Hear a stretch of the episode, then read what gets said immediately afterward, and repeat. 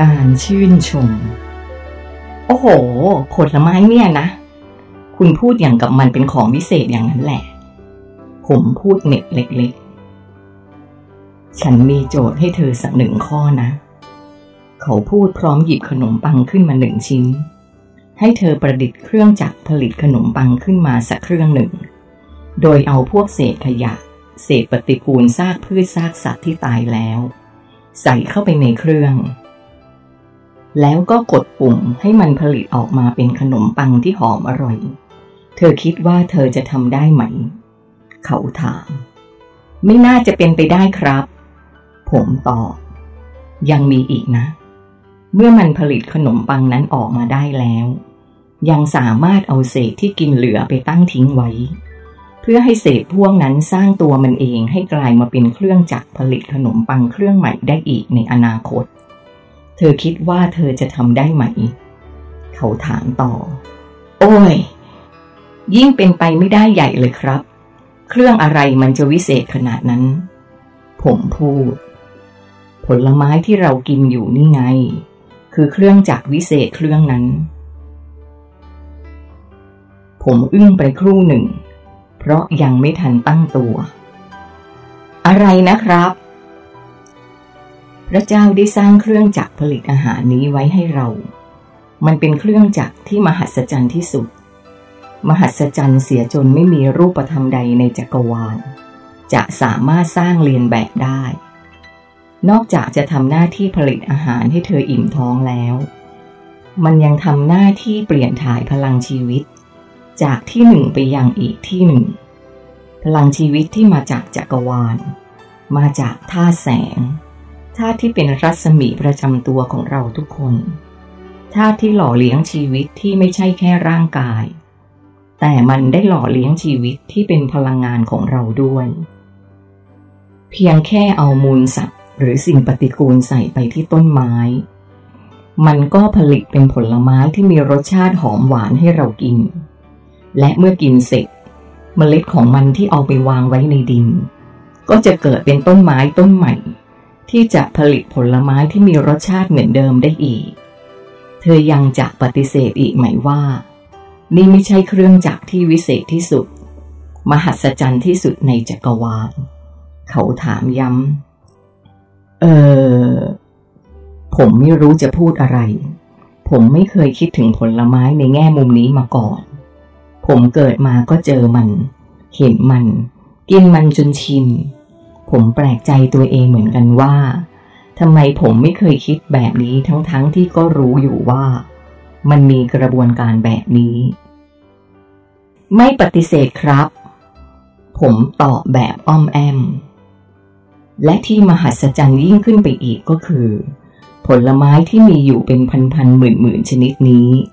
มันมีสีสัน รสชาติ และกลิ่นที่ถูกออกแบบมาสำหรับมนุษย์เท่านั้นด้วย ไม่ใช่สำหรับสัตว์ด้วยหรือครับ เพราะพวกมันก็กินผลไม้เหมือนกัน ผมถามทันที จริงอยู่ที่สัตว์เช่นลิง มดแมลง มันก็กินผลไม้ด้วย แต่ลักษณะการกินของมันไม่เหมือนกับเรา เขาอธิบาย ไม่เหมือนอย่างไรครับ ผมถาม สิ่งที่สัตว์แตกต่างจากเรา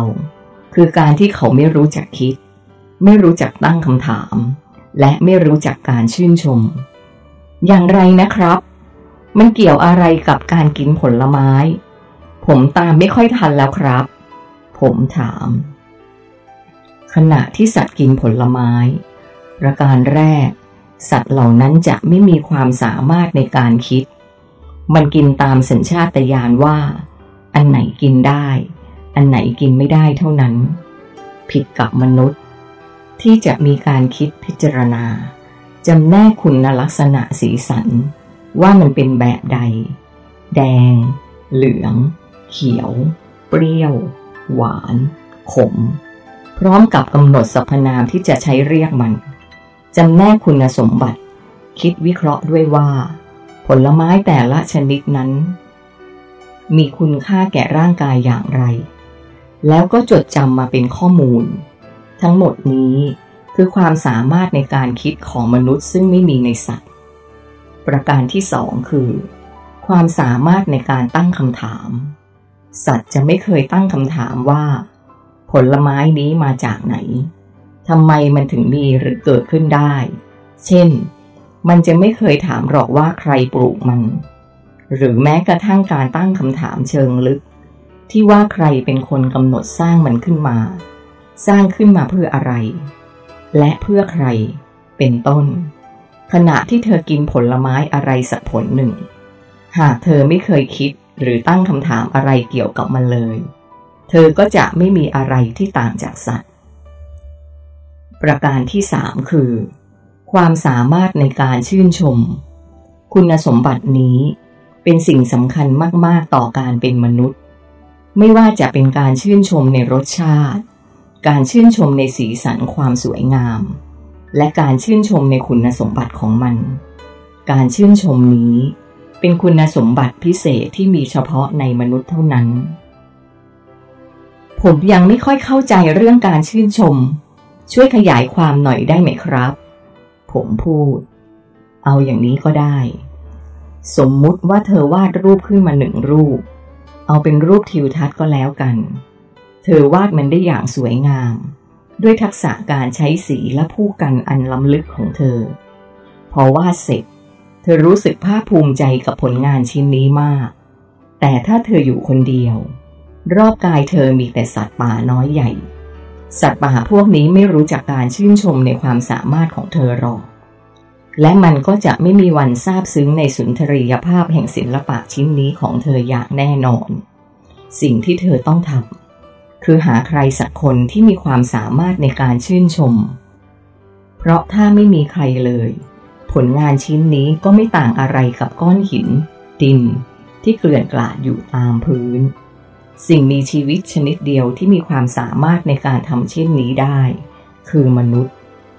พระผู้สร้างก็ต้องการเช่นเดียวกับเธอ เมื่อพระองค์สร้างสิ่งต่างๆ ที่วิจิตรงดงามขึ้นมาแล้ว พระองค์ก็ต้องการคนที่จะมาชื่นชมมัน สัตว์เป็นสิ่งหนึ่งที่พระองค์ทรงสร้างให้เป็นสิ่งที่ถูกชื่นชม ไม่ใช่เป็นผู้ชื่นชม ดังนั้น เมื่อพระองค์สร้างมนุษย์ขึ้นมาครั้งแรก พระองค์จึงได้ใส่คุณสมบัตินี้ ซึ่งเป็นคุณสมบัติเดียวกันกับพระองค์ ลงไปในตัวเธอ เพื่อให้เธอมีความรู้สึกชื่นชมสิ่งต่างๆ ที่พระองค์ทรงสร้างขึ้น มนุษย์ที่สมบูรณ์จะต้องมีคุณสมบัติแห่งการชื่นชม และมนุษย์ที่จะมีความสัมพันธ์กับพระเจ้าได้ ก็ต้องรู้จักชื่นชมผลงานของพระองค์ ในขณะเดียวกัน เธอเองก็มีความสามารถประดุดเดียวกับพระผู้สร้าง หากเธอสร้างสรรค์สิ่งใดขึ้นมา พระองค์ก็จะรอชื่นชมเธออยู่เช่นเดียวกัน และนี่คือเหตุผลว่า การกินของเรานั้นแตกต่างจากสัตว์ เขาสรุป